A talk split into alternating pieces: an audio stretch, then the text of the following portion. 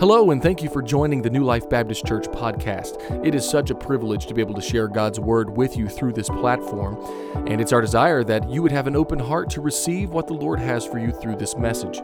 If you'd like to contact us, please visit our website at newlifecasagrande.com. There you'll find contact information to reach us directly, or if you're local to the Casa Grande area, you'll find information to plan your first visit. If you benefit from this sermon, please share it with a friend or feel free to leave a review. Now, let's get ready to hear what God has for us today. Bibles up, if you would, to Exodus chapter number 29. Now, before we get started, if you did not get a handout this morning, would you raise your hand high and our team is going to get you a handout? If you did not get a handout, hold it high this morning. Uh, they're going to come around and, uh, and hook you up with that today, and I hope that you'll follow along with me. You know, I, I love preaching the Word of God, and I'm going to step out of my natural comfort zone um, and be uh, a little more teachy uh, than I am normally preachy. Now, uh, I believe you can have both, and I hope that's what we're going to have today. I hope we're going to have both. What I'm saying is, normally, my style of preaching is uh, by outline. I memorize the passages, I study the outline, I memorize the outline, um, and have everything kind of laid out simplistically and allow the, God to work as we teach through the text. Um, because of the content of what we're dealing with, I'm going to tie myself a little more uh, to the notes this morning and, uh, and make sure that we're, we're getting every detail that God would have us to have from this uh, study of the tabernacle. Last week, we introduced this study by really answering three questions Why the tabernacle? And, and the answer to that is because it's the heart of God. And then, then why the details? Well, why, why so many details in the tabernacle? Well, the answer to that is the holiness of God. And then the third question we answered why does it matter now? It's because the presence of God matters right now. And that's, that's really how we're going to launch today. And so I want us to dive together into the Word of God and see what He has for us. Now, let, let, let's begin with this passage, and then we're going to spend some time. Now, it's really important. Look, I am, to be transparent, I am super tired today. There's, there's emotions raging inside of me, and then there's exhaustion from just a busy week. We had a crazy day yesterday.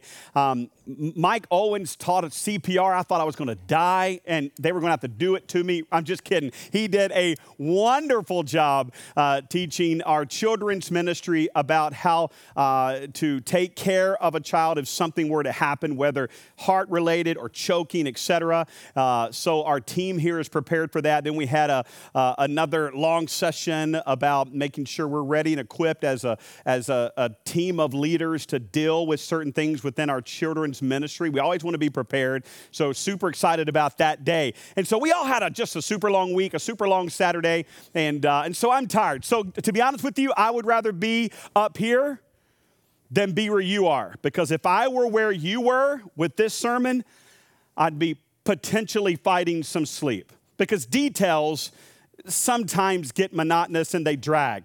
That's why you have the notes in front of you.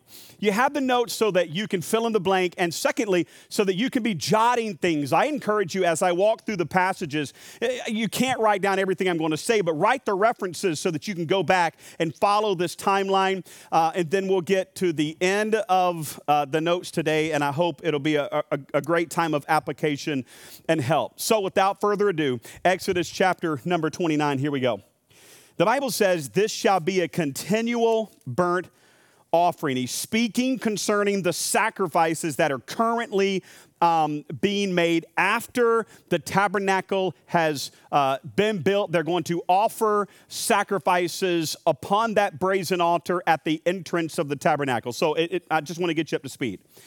Throughout your generations, at the door of the tabernacle, the congregation before the Lord, where, notice this phrase, please, I will meet you. This is going to be the location where God, as we launched last week, is going to come and move toward his people. This is where I'm going to meet you to speak to you there, uh, there unto thee, and I will meet with the children of Israel. Now, now don't miss that. We're going to come back to that later and the tabernacle shall be sanctified. Notice this phrase by my glory, by my goodness. Verse 44. And I will sanctify the tabernacle of the congregation and the altar. Secondly, I will also sanctify both Aaron and his sons to minister to me in the priest office, and I will dwell among the children of Israel and will be their God. And they shall know that I am the Lord their God that brought them forth out of the land of Egypt, that, notice the phrase again, I may dwell among them. I am the Lord their God. Now, remember, remember from last week, why the tabernacle? Uh, because it's the heart of God. The, heart of God is to be present among his people. That, that and you're going to see that in a minute. And by the way, by the time we're done with this, you ought to be like, wow, I'm amazed that the God of the universe, the creator of the ends of the earth, would so desire to be with me.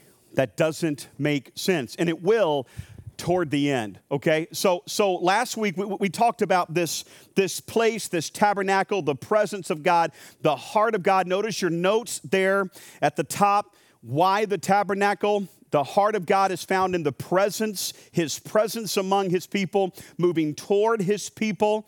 Uh, why? N- notice two things. Go back to Exodus chapter number 25. Exodus chapter number 25. By the way, keep your Bibles active today. I mean active. That'll also help you stay connected uh, to the message. But keep your Bibles active this week. Follow along uh, as much as you can. Going to be a lot of text. Okay, so uh, uh, Exodus chapter 25. Notice what it says in Exodus chapter number 25 concerning God wanting to meet. Now, this was the beginning of instruction for the tabernacle, the first time God's bringing this up to Moses. And the Lord God, and the Lord spake unto Moses, saying, Speaking to the children of Israel, that they bring me an offering of every man that giveth it willingly with his heart, and ye shall take my offering. Why? Look at verse number eight.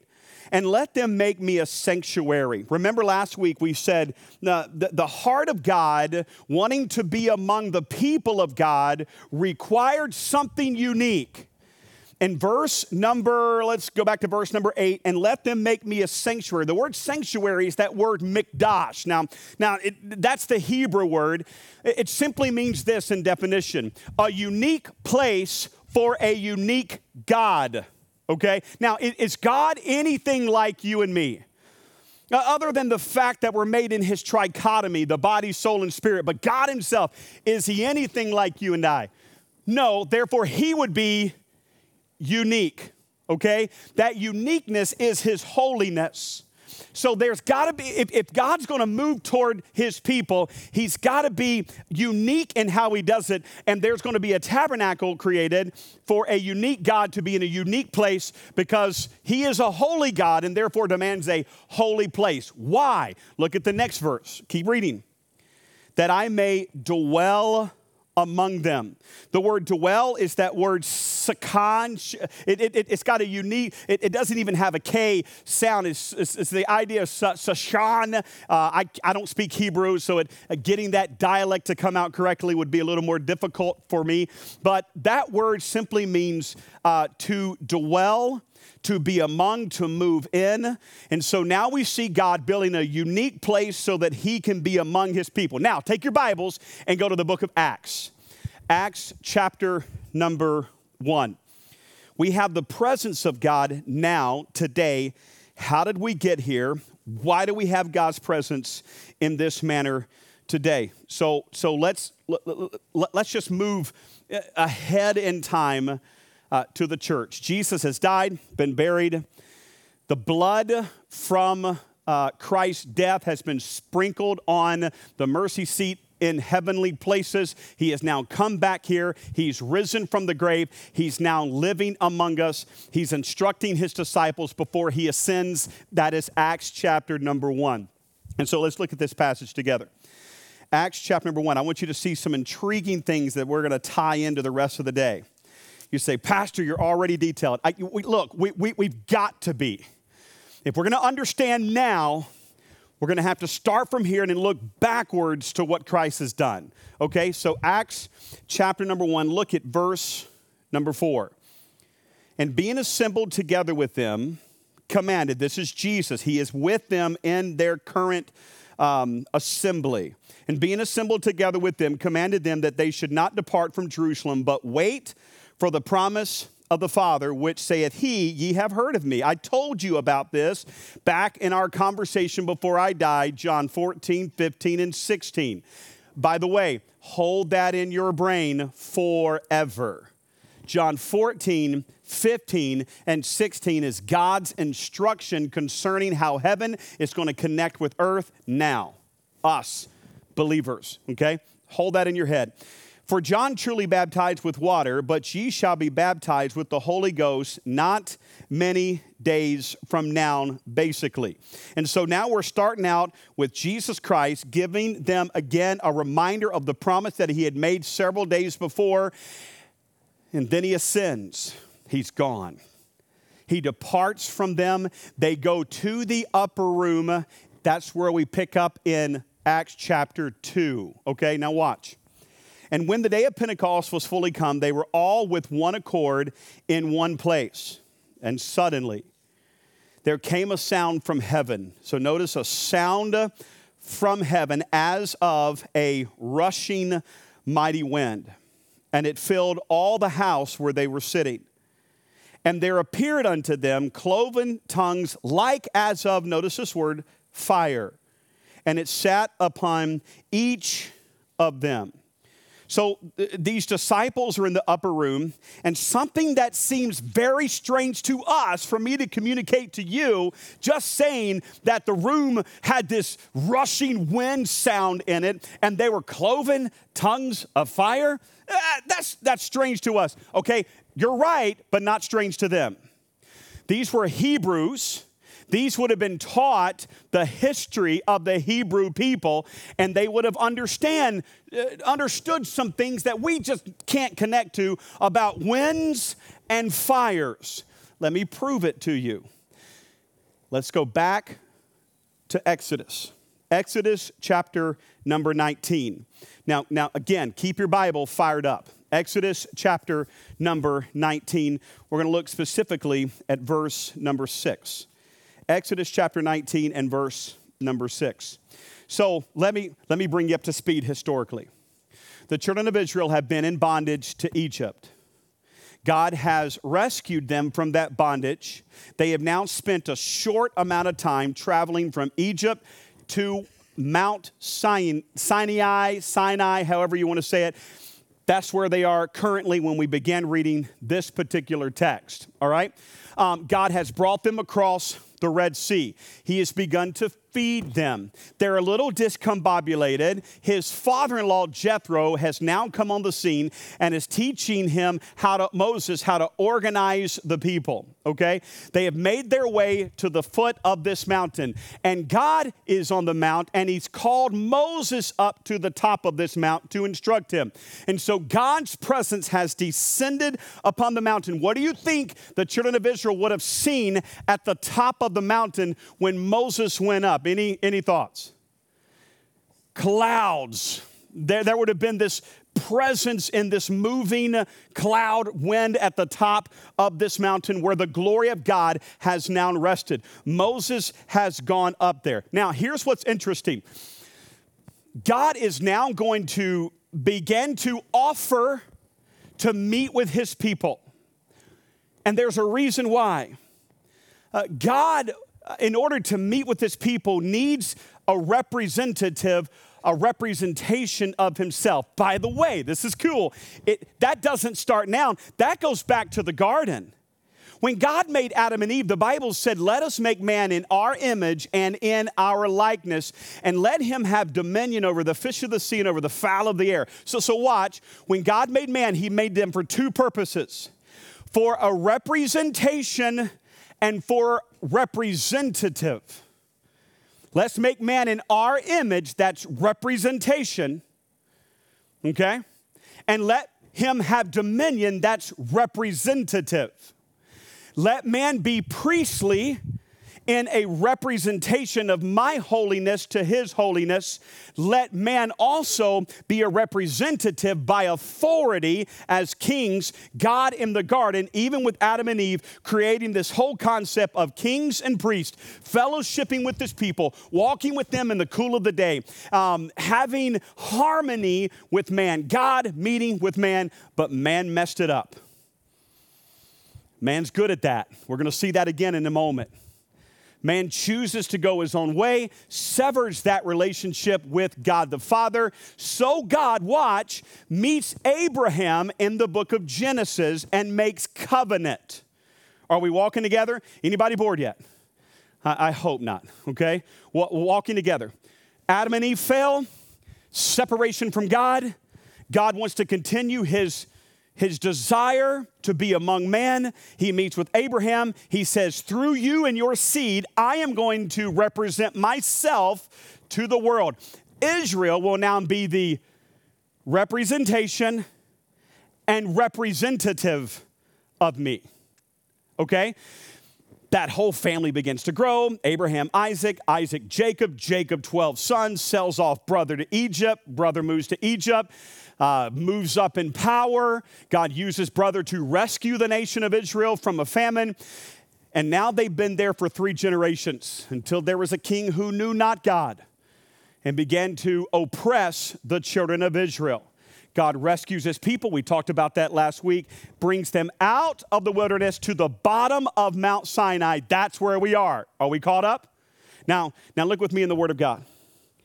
The Bible says in Exodus chapter number 19 what God's desire was. Look at verse 4 through 6. Ye have seen what I did unto the Egyptians, and how I bare you on eagle's wings, and brought you unto myself. Now, therefore, if ye will obey my voice indeed, and keep my covenant, then ye shall be a peculiar treasure unto me above all people, for all the earth is mine. Notice the next phrase, and ye shall be unto me a kingdom of priests. Uh, not just one priest, not just a family. Are you, are you watching what he's saying? This is, this is, this is pre, pre Aaron and Aaron's sons. What does God want? I want this nation to be a kingdom of priests. Notice what he says next. The Bible says, and ye shall be unto me a kingdom of priests and holy nation. These are the words which thou shalt speak unto the children of Israel. And so Moses comes down, he shares this information with the people, and now God is going to reveal his power. Notice verse number 16 of chapter 19. And it came to pass on the third day in the morning that there were thunders and lightnings and a thick cloud upon the mount, and the voice of the trumpet exceeding loud, so that all the people was in the camp that it was in the camp trembled.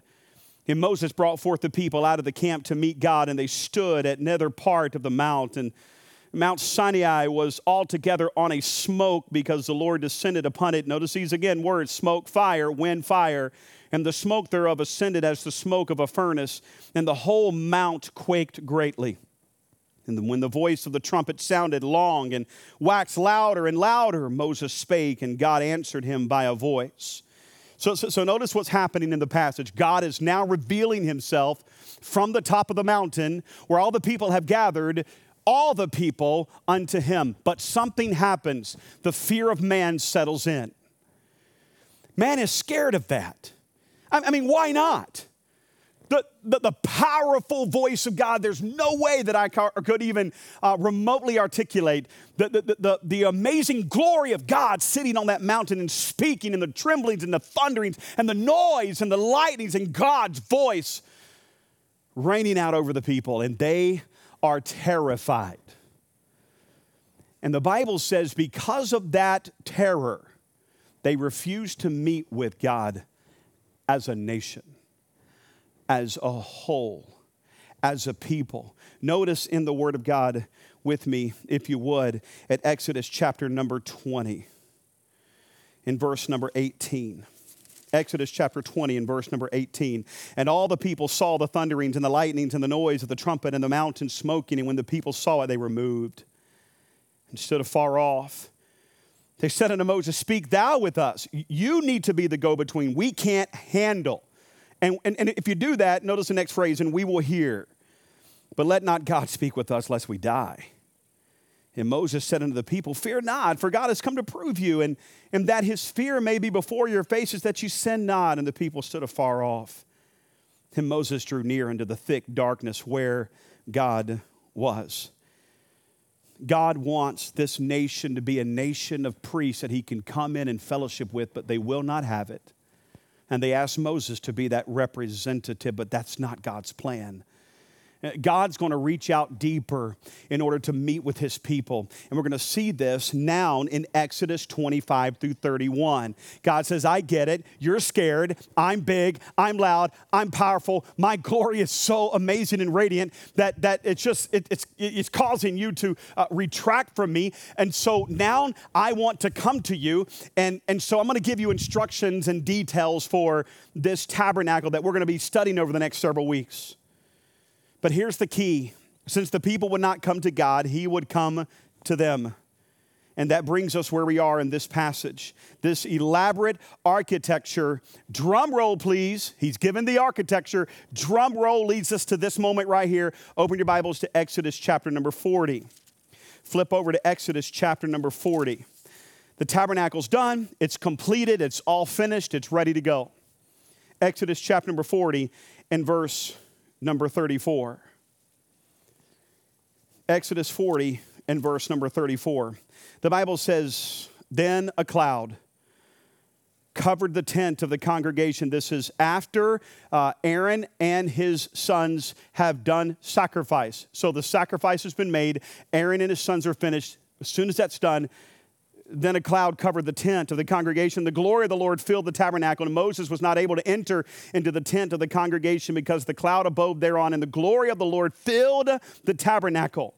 And when the cloud was taken up from over the tabernacle, the children of Israel went onward in all their journeys. But if the cloud were not taken up, then the journey did not till the day it was taken up. For the cloud of the Lord was upon the tabernacle by day, and a fire was upon the tabernacle by night, in the sight of all the house of Israel throughout all their journeys. Sound familiar?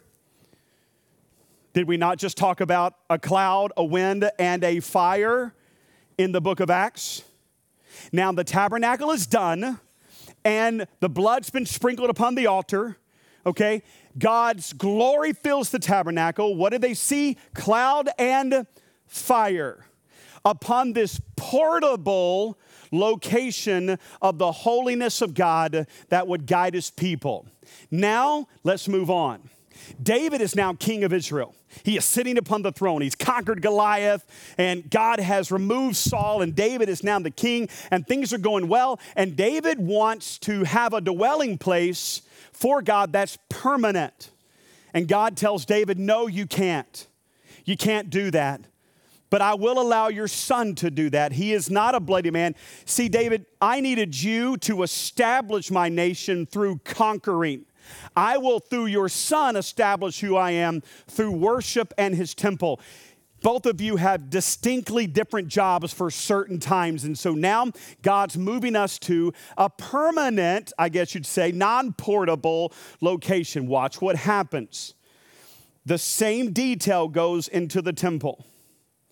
The same um, organization goes into the temple, the same call upon God's people to provide for the temple. Now, now, now watch. Go to 1 Kings chapter number 8. We're, we're going to move a little more rapidly for the sake of time. 1 Kings chapter number 8, the temple is finished. It's all done. Um, the Ethiopians have brought much wealth much gold. Uh, other nations have brought uh, timber and, and, and all, the, all the details of the temple are done, and the temple has been now set up and finalized. Notice 1 Kings chapter number 8. If you're familiar with your Bible, 1st, 2nd, and 2nd Samuel, 1st and 2nd Kings. Notice here in chapter number 8. Let's look specifically at verse number 10. 1 Kings chapter 8 and verse number 10. And it came to pass when the priests were come out of the holy place, again, sacrifice done, that the cloud filled the house of the Lord, so that the priest could not stand to minister because of the cloud, for the glory of the Lord had filled the house of the Lord. Okay, so again, w- w- please tie, t- tie with me. Ready? Um, the, the first commonality to the book of Acts that the tabernacle had was that God filled his place. And we see fire and wind, right? Okay, the second time, not the second time because this will be done many times leading up to the temple. The temple is now built, sacrifice has been given. We see in 1 Kings chapter number 8, wind falls and fills the temple. You say, well, see, that there's a little discrepancy. Let's go to the parallel passage, Second Chronicles chapter number 7. First and Second Samuel, First and Second Kings, First and Second Chronicles, chapter number 7. Solomon has finished the building of the temple. He offers sacrifices unto God. And this is the parallel passage to 1 Kings 3, 2 Chronicles chapter number 7. Let's read verse 1 through 3. Now, when Solomon had made an end of praying, the fire came down from heaven and consumed the burnt offerings and sacrifices, and the glory of the Lord filled, there's that word again, the house. And the priest could not enter into the house of the Lord because the glory of the Lord had filled the Lord's house. And when all the children of Israel saw how the fire came down and the glory of the Lord upon the house, they bowed themselves with their faces to the ground and upon the pavement and worship and praise the Lord, saying, For he is good, for his mercy endureth forever. In this passage, we see the fire and the wind and the filling that God gives upon now the temple, the location where he would meet with his people. All right? But man, you can just kind of like, yep, it's coming, but man. God's given them this holy, remember, unique, peculiar place where His holiness resides, where He moves toward His people to meet with them. And then, man, they did it in the garden, they're doing it now in the temple. They bring in idols and they worship idols in the temple. They begin to defame the temple and do things God's way and uh, uh their way instead of God's way, and and has brought um, anger to God because they refuse to follow his directive and put their faith and trust in him, to rest with him, to fellowship with him. And so God allows the Babylonian Empire to come in, to conquer Israel, and to wipe the temple out, to bring it to ruin. Crazy. And from this point forward in the Old Testament, we see prophets prophesying, being given visions of God of another temple that is going to be restored. Remember, what is God's goal? Is God's goal just to meet with one man? Is God's goal just to meet with one nation?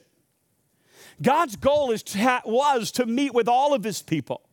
Uh, matter of fact, notice, n- notice this phrase as we look through uh, the, the, the, rebellion and the sin and God uh, bringing it back to what he wanted uh, in Joel chapter 2. I'll read this one to you, verse number 28. As it's being prophesied, notice what our Lord says, and it shall come to pass afterward that I will pour out my spirit upon all flesh. How much flesh? All flesh. And your sons and your daughters shall prophesy, your old men shall dream dreams, and your young men shall see visions. And also upon the servants and upon the handmaids in those days will I pour out my spirit. And someday is going to come where a new temple was going to be built. And it was. A new temple, the second temple, was built, a, place of, of worship. But, but, but, but again, man and, and his rebellion hindering the ultimate plan of God. That brings us to the New Testament. Would you open your Bibles to the book of John? Let, let's keep tracing Jesus from the beginning until now. Open your Bibles up to the book of John. This is the book found in the four Gospels that gives us the, the clearest view of Jesus himself. All, four Gospels do. Matthew emphasizes the kingdom, and, and, and Mark and Luke emphasize parts of Christ that are um, relevant to the, to, the, to the harmony of the Gospels. But, but, but the book that really gives, gives us a view of Christ himself is the book of John. If you want to know Jesus, in, in a real fresh way, and maybe some of you are brand new believers, then the book of John is where you need to spend some time. John chapter number one. Look at verse number 14. This is, this is amazing. And the Word was made flesh and dwelt among us, and we beheld his glory, The glory is of the only begotten, full of grace and truth. Now, now this is a familiar passage, but there's a word here that might leap off the page if we really understand its word. Now, this is so cool to me. And again, I just love studying the Bible, so things just come alive. So, so this is so cool. Ready? And the word was made flesh, okay? And dwelt. The word dwelt in the passage in the Greek, if we had it in the Greek wording, which was tied to the Hebrew meaning as well on this word, the word, the word dwelt. What do you think the word dwelt means in Hebrew? Anybody want to take a guess? We actually had someone who knew it today in class. Yes. It means tabernacle. The word literally means tent. So, so read the text again with the, with the Hebrew and Greek definition that is tied into this. And the Word was made flesh and lived in a tent, a tabernacle among us. The Word, Jesus Christ. How do we know that? Go back to the beginning of John chapter number uh, one. In the beginning, in the beginning, in the beginning was the Word and the Word was with God. In class, would you say that last phrase with me? And the Word was God. So, what the Bible is saying is the, check this out the Word came in flesh and was a tent, a tabernacle among us. Isn't that amazing? Jesus Christ, our our tent, our tabernacle, Him coming to us. But you say, Pastor, I get all that. That's great. But where is the fire and where is the smoke? Eh, watch. The fire and the smoke was the presence coming into the tabernacle. Jesus Christ Himself, the tent, the tabernacle. Watch what He's going to do with His disciples just before He goes to the cross. Now, look in your Bibles at John chapter number 16. Let, let, let's skip 14 and 15 for the sake of time. Go back and read that yourself. But look at John chapter number 16 and verse number 7. John chapter 16. Notice what Jesus says here. There's so much in between the lines, by the way. But John chapter 16 and verse number 7. Nevertheless, he's speaking to his disciples. He's about to be taken to the cross. He's in just a moment, chapter 17, he's going to pray that final prayer for his disciples. But now he's carrying on a conversation with them before he departs. Nevertheless, I tell you the truth. It is expedient for you that I go away. For if I not if I go not away, notice this next phrase, the comforter. Uh, the word comforter does not mean I, have shared this before. Uh, our English word is kind of deceiving here. Uh, it gives us the idea of someone who comes along and rubs our back and makes us feel better about ourselves because we're struggling. It, they're comforting. The word comforting does not mean that. It means advocate. The one who is the go-between the one who stands in the midst between you and I and the Father. It's not this, oh, you're going to be okay, and I'm so glad I got the Holy Spirit because He's making me feel better about myself. That is not His job. His job is actually to make you look more like Jesus, not feel better about you. He's the advocate that comes between us with the glory of God in us, and He sent, He is going to be that one to, to bridge the gap between me and God. Now, now, now watch this. The Bible says in John chapter 14, nevertheless, I tell you the truth, 16, it is expedient for you that I go not that I go away. For if I go not away, you're not going to get this advocate. He's not going to come unto you. He will not come unto you, but if I depart, I will send him unto you. That is the promise that Jesus makes. Now, watch, this is amazing. At this point, Jesus goes to the guard and he prays, Nevertheless, thy will be done. They, they take him and, and, they, and they beat him, and his blood is spilled. They hang him upon a cross. His blood is spilled and poured out for you and for me. They take him off that cross. He takes his blood while he's dead and goes and sprinkles it on the mercy seat. Ready? Eli, Eli, Lama Sabachthani, my God, my God, why hast thou forsaken me? At that moment of death upon the cross, the Bible says the earth goes black and the veil of the temple is ripped, hallelujah, from top to bottom.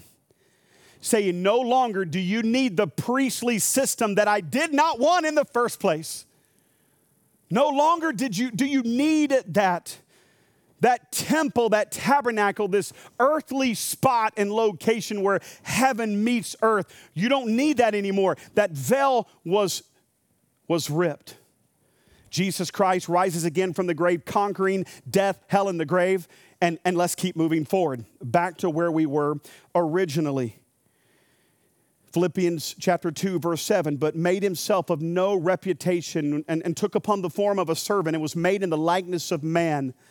Hebrews chapter 2, verse 7 and 9. Listen to this. Thou madest him, Jesus, a little lower than the angels. Thou crowned him with glory and honor, and did set him over the works of thy hands. Thou hast put all things in subjection under his feet. For in that he put all in subjection under him, he left nothing that is not put under him. But now we see, not yet all things put under him, but we see Jesus, who was made a little lower than the angels for the suffering of death, crowned with glory and honor, that he by the grace of God, should taste death for every man. Are you watching what's happening? Okay, can we carefully say, for the sake of illustration, that the tent to the courtyard, the, the, the door to the courtyard of the tabernacle has been opened? Jesus has been laid upon the brazen altar, his blood has been spilt. The high priest now takes his blood and goes into the holy place, follows procedure we'll talk about later, steps behind the final curtain, and as our priest sprinkles the blood, his blood, upon the altar, covering our sins. Do you see the picture? The same thing happened in the tabernacle. Do you see the picture? What happens after the blood is spilt? In the tabernacle and the temple. By the way, I, I, for the sake of time, I totally skipped over the high priest. When the high priests were sanctified, okay, this is cool, and, and, and you can't miss it. it. Oh, man. After the tabernacle was built and Aaron and his sons were set apart, God, the same thing happened. They sacrificed upon the altar. Once the sacrifice was done, the glory of God fell in a fire and wind upon the priest. Okay, do you, do you see the picture? Tabernacle, priest, temple. Jesus is now hanging upon the cross, blood spilled. He carries it to heaven. He lays it upon the altar. He comes back down and tells his disciples, Go to the upper room and wait because it's better that I go. Because if I go, you're going to get something that you're going to recognize. And they go to the upper room, and that brings us back to Acts chapter number two. Look at there with me one more time. Acts chapter number two. Acts chapter number two. Notice again what takes place. Jesus has now ascended to his Father. Acts chapter number two, the Bible says, And when the day of Pentecost was fully come, they were all with one accord in one place, and suddenly there came a sound from heaven as a what? A rushing mighty wind. And it filled all the house where they were sitting, and there appeared unto them what? Cloven tongues like as of fire and it sat upon each of them. Notice, thirdly, and they were filled with the Holy Ghost, the presence of God, and began to speak with other tongues as the Spirit gave them utterance or ability. You know what? I think the Apostle Paul sums it up best. Would you look at one more passage with me before we head to our conclusion? Look at Ephesians chapter number 2. Ephesians chapter number 2. Watch this.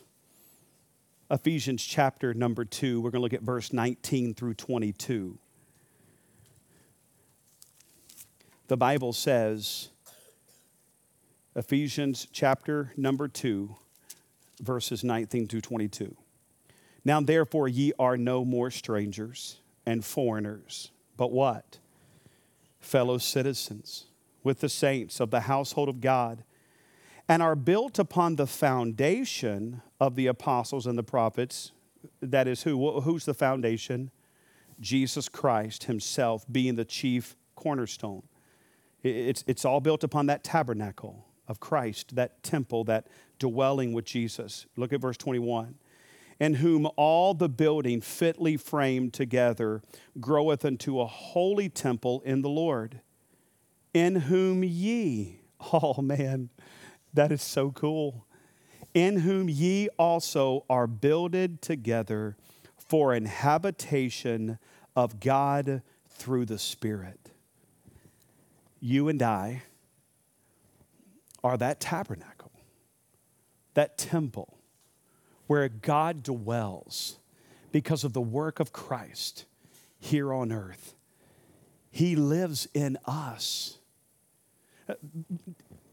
Does it then make sense why he says what he says a little bit later? Uh, n- notice, and, and I'll just read these to you. 1 Corinthians chapter 6, verse 19 through 20. Does this make more sense? Please track this. What? Know ye not that your body is the temple of the Holy Ghost which is in you, which ye have of God, and ye are not your own? For ye are bought with a price. Therefore glorify God in your body and in your spirit, which are God's. 1 Corinthians 3:16. Know ye not that ye are the temple of God, and that the Spirit of God dwelleth in you? Notice 2 Corinthians 6 16. For ye are the temple of the living God. As God has said, ready, I will dwell in them and walk in them, and I will be their God, and they shall be my people. Where, where was the last time we heard that phrase? If you've been paying attention today, when was the last time we read that exact same phrase? I will be with you, I will walk in you, I will be their God, and they shall be my people. Where did we read that? In our original text, back in Exodus. Now, God's not just talking to the Jewish people, He's talking to all of His people. It's now finally unified. He's now dwelling among His people. He's with you and me. There's no longer just one priest Moses or one family of priests, Abraham, uh, Aaron, and his sons. It, it's no longer one group of individuals, it, it's no longer one nation. God now dwells among his people, those who put their faith and trust in him. He's with us. This is the beautiful picture that we see of God's presence in our lives. With that being said, go back to Exodus chapter number 28 and we're going to close out today. If you would go back, excuse me, Exodus chapter number 29 and verse number 42. Exodus 29 and verse number 42. And let's, let, let's just grab a couple things we can take home with us this weekend and walk in the presence of God. I, I do stand amazed as I look through Scripture and tie it all together how beautiful the work of Christ is, how much He loves us how often He has moved in our direction. Even when we, again, were sinners, Christ died for us. And then to live inside of you and me and dwell with us is absolutely mind blowing. And I think we could learn a lesson about how all this works from the original lesson found in Exodus chapter number 29. So let's look at this together and we'll close out today. Look at verse number 42 through 46. Why the presence of God? What is it about the presence of God? Why is presence such a big deal? Number one in your notes His presence comes with a promise. His presence comes with a promise. Notice what he says in the passage in verse number 42 of chapter number 29. This shall be a continual burnt offering through your generations at the door of the tabernacle of the congregation before the Lord, where I will meet with you to speak there unto thee. And there I will meet with the children of Israel, and the tabernacle shall be sanctified by my glory. Uh, verse 45 And I will dwell. I'll be a tent among, I'll be a tabernacle among the children of Israel. I will be that unique place to fellowship among the people and will be their God. And they shall know. My presence shall help them know that I am the Lord their God that brought them forth out of the land of Egypt, that I may dwell among them. I am the Lord their God. His presence comes with the promise. What is his promise? Number one, that I will dwell in them, I will inhabit them, I will dwell in them, I will come in and take residence. Okay? Come in and take residence. I've been to Mike Owen's home they've invited me in and uh, they've offered me some water and and uh, you didn't offer me any food. That's that's yeah, maybe you did. I don't know. And uh, but uh, uh, I, have been to Mike Owen's house. And, um, and so I, am very familiar with Mike. When uh, the first time I went, I, I, knocked on the door and was afraid that I might get shot. Okay, I'm just kidding. I, I wasn't. And I knocked on the door and, and, and, and they let me come in. And matter of fact, I've been there a couple times. Let, let's just say that I decide to go over Mike Owen's house, and instead of knocking, and I doubt this would happen, I just walk right in. The door is unlocked, and, and, I, and I make my way into the kitchen. If you walk through their house, kitchen's in the back and left, and the living room's on the right, and Mike and Janelle are sitting on the couch. The girls are there, and they look up and they go, uh, Well, um, uh, hey, Pastor, like that, that is, that is, that's awkward. And I'm like, yeah, it is, isn't it? It's kind of strange, but you know what? I, you know, I'm moving in. Uh, where's the master? Now, they've not invited me back to the master bedroom, but if I'm going to pick one, I'm going to pick the master bedroom. Uh, why? Because there's a bathroom connected to it, and, and uh, there's probably a, a, king bed in there. And so I just began looking through the house. I find the master, Janelle and Mike are now following me. They think I've lost my mind. And I go in, I'm like, you know what? I don't like that frilly looking bedspread. I, am going to get a different manly bedspread and put there. And, and let's get rid of all this cute little stuff and, and, and bring in some more manly items. And, and uh, we're, we're going to make this, this is where I'm living, Mike. Okay, there's a difference between me visiting and being a visitor and me taking residence in a place. Okay, um, so so pastor, you moving in? Something going on between you and Robin? Uh-huh. Well, actually, no, the whole family's coming, and they'll be here in a couple of minutes. And so we're going to need some more rooms and space to get kind of locked in right here. And, and then I leave their bedroom and I go to the kitchen, I open the fridge, and I pull out a pack of meat and grab the bread from the bread box and, and slap a little mayonnaise, make me a sandwich while they're all standing there in shock. I have moved in, I have taken residence get my sandwich, come back to the couch. I plop down on the couch, Mike kind of strangely begins to accept the inevitable. He plops down in recliner and says, So, how things going? And then we start fellowshipping.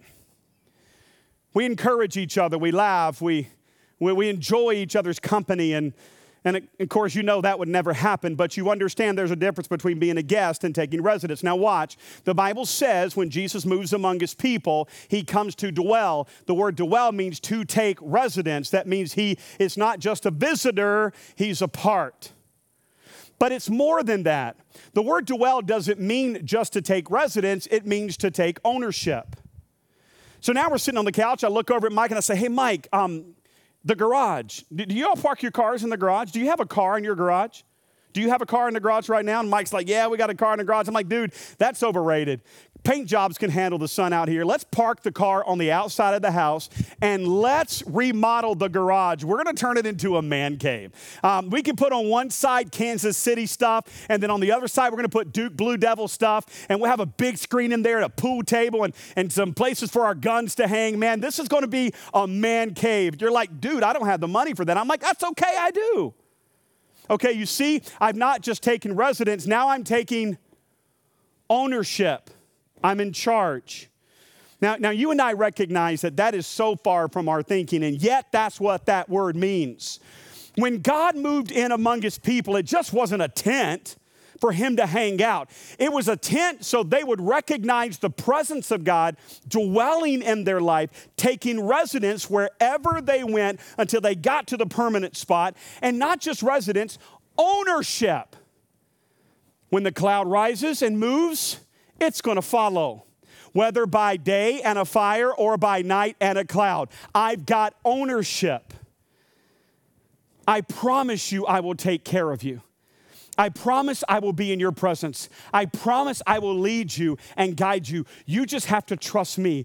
I am your God, and they shall know that I am the Lord their God. Why is it so important that we have the presence of God? Because when God's not present, who takes ownership? We do. When, when, when God's not present, who thinks they're in charge? We do. The presence of God is vital for the success not only of a people, but of a nation. And now God's showing his presence among them, and he, he promises them that he will do whatever's necessary so that he can dwell in them. That's important. Quickly, look, look at the second thing. His presence comes with prerequisites. Go back to Exodus 25. We're going to come back to Exodus 29, but let's just quickly go back to Exodus 25. It comes with prerequisites. And the Lord spake unto Moses, saying, Speak thou unto the children, verse 1, that they bring me an offering. Of every man that giveth it willingly with his heart, ye shall take my offering. Notice verse number eight. And let them make me a sanctuary, that I may dwell among them, according to all that I show thee after the pattern of the tabernacle and the pattern of all the instruments thereof, even so shall you make it. So, so here's what God says I, I'm going to move in your direction, but I've got some prerequisites for you. Number one, I need you to provide those things necessary for me to do this. I need you to give. Now, we're not, this is not, it would be wrong for me to make a connection to this giving to like trying to, it would be very bad and out of context for me to try to take this passage and teach on tithing. This was not it. So don't let a preacher do that, okay? Uh, can we see a giving heart from this? Sure, we can, but it's not a tithing passage. Here's what it is Do you want me to meet with you? Do you? Do, do, do you want me to come and meet with you? I want to meet with you. I want to come to you. Do you?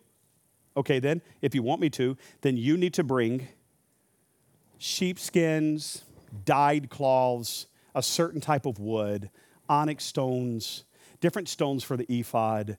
Yeah, we're going to need some gold. Uh, we're going to need some copper as well. Uh, there are going to be some things that we're going to need you to bring so, so we can build this temple. I'm going to come and dwell with you, so you must bring me some items first. You must be willing to give of yourself.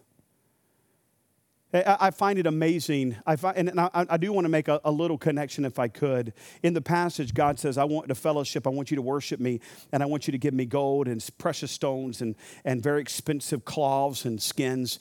And yet, uh, we struggle today giving up Facebook to meet with God. We really do. If, if I asked a lot of you, did you spend time with God this week? I can guarantee it. And I hate to say this, I can guarantee 75% of you have not walked with God this week on a consistent basis. And if I were to ask you why, kindly, and I'm not fussing, I'm just being honest. If I were to say why, you'd say, man, I just, I'm just busy, Pastor. Busy with what? Do you work 24 hours a day? Are you literally having to work 24 hours a day to provide for your family?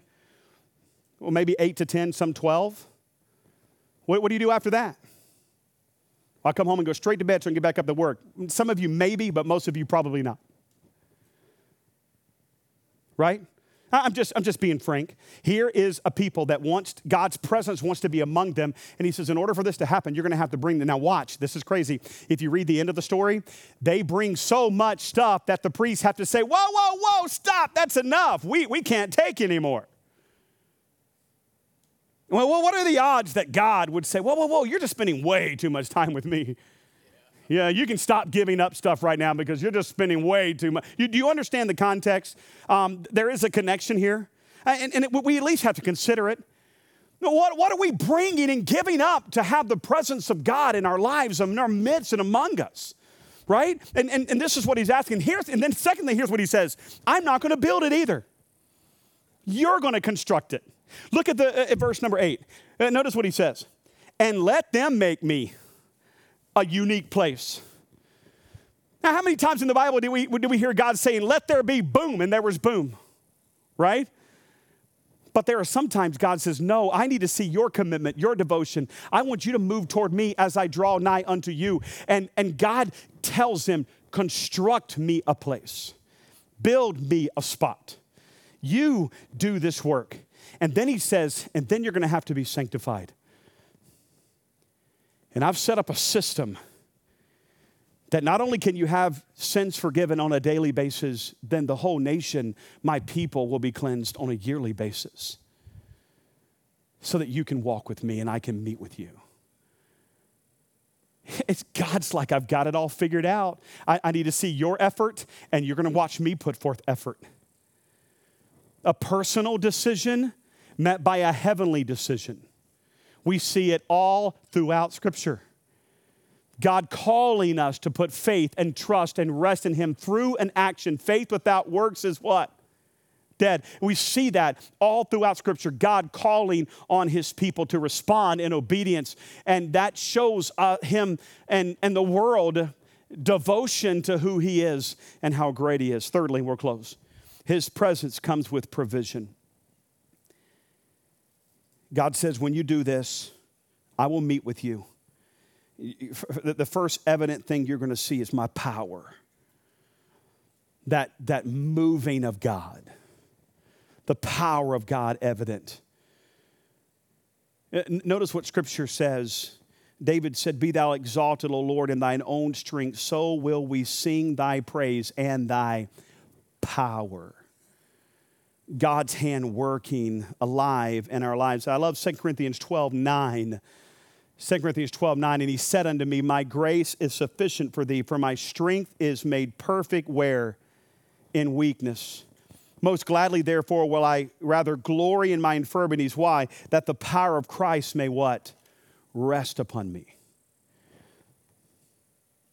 God says, I'm going to provide my power. You're going to see my strength. As a matter of fact, the children of Israel did. Where that ark went, as God led, he provided strength. By the way, remember the one time that God didn't lead and they picked up the ark thinking it was going to be some special wand to give them power, right? They picked up that ark, they went to fight the Philistines so that God would be with them, and then they lost in the battle, and the ark was captured by the Philistines. That is such a funny story. We'll talk, it's going to come up later on, but how the gods were knocked down in front of our God. It's just, it's just such a, an amazing story. But here's the problem they didn't wait on his movement, therefore, they didn't have his power. When they went their own way, they lost. And I think we, we're a little guilty of that today, aren't we? Uh, we, like using God like he's a magic wand and we can ding different things and you know but, but but really why don't we just obey God and follow God and, and, and that is the plan all right so, so God said I'm going to provide power I'm going to provide forgiveness if you come to me, I'm going to continually provide that covering, that forgiveness that you need for your sins. Th- that's what I promise to provide for you. And some of us are so overwhelmed and defeated in our past and in our current situations that we just can't see victory on the other side, but God's already promised it. Hey, by the way, can I say this? Um, you don't have to ask God for victory, God's already given victory. What you have to do is claim the victory, live in victory, the conquering work of Christ upon the cross. He says, I will forgive and I will lead you. Notice he says in the text, I will be like a father. I will lead my people, and they will know that I am their God. James chapter 4, verse 8 Draw nigh unto God, and he will what? Draw nigh unto you. Draw nigh unto God, and he will draw nigh unto you. My wife is in the room, and I don't I don't mean to give up secrets. It's probably not a secret. I think it's a secret, but she doesn't. She probably knows I'm a moron, and she's recognized it for years, right? You know, there are times that I really, I, I told her last night, and I, it, it, had no ulterior motive, but I said, you, you are my buddy. You are, you're literally my best friend, right? And I just, I love hanging out with her, but sometimes life gets busy. And, and so there are times where I, on purpose, need to begin to move toward her again. My distractions have been somewhere else. And, and boy, I will start to turn on the charm. Man, and, you know, guys, we ought to be giving flowers every single day, no week, and no month, uh, year, and uh, uh, but sometimes we, we we just get busy and we don't, and and and and so I will begin to move toward her. It's amazing to me how quick she picks up on me moving toward her.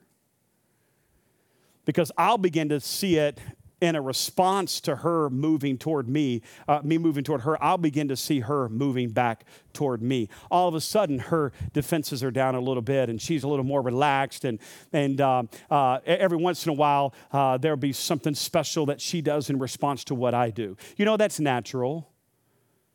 That's natural. And, and, and we see the same thing happening, not just in a marriage, but in God, God wanting to move toward his people. And in response, his people seeing that and moving toward him. Even so much, God gives permission draw nigh unto me, and you'll recognize that I've been drawing nigh unto you. Come boldly before my throne. I want you, pray without ceasing. Submit therefore unto God, and he will hear you. Pray, walk, fellowship. I, I'm, I'm right here. I've given you everything you need. I'm in your midst, And if you'll just simply pursue, you'll find me. And we see that now, but we've seen it since the garden. And it's beautiful to watch Christ woven just all throughout the storyline of the Word of God. Church, I hope this, this journey is going to give you a hunger for Him when you see how hungry He is for you. Father, thank you for the time that you've given us in your Word today. We want to thank you for joining us on the NLBC podcast today. We hope that God will allow this message to truly make a difference in your life. As you learn more about Him and as you study His Word, we pray that it will cause you to live out the gospel in a whole new way. Again, if you would like to connect with us, feel free to reach out by visiting our website at newlifecasagrande.com. If you are local to the Casa Grande area, then we would love to have you join us in person. We have services at 8:30 and 11 a.m. each Sunday morning with a host of other opportunities to develop a godly community to learn and to grow. We'll see you next week on the New Life Baptist Church podcast.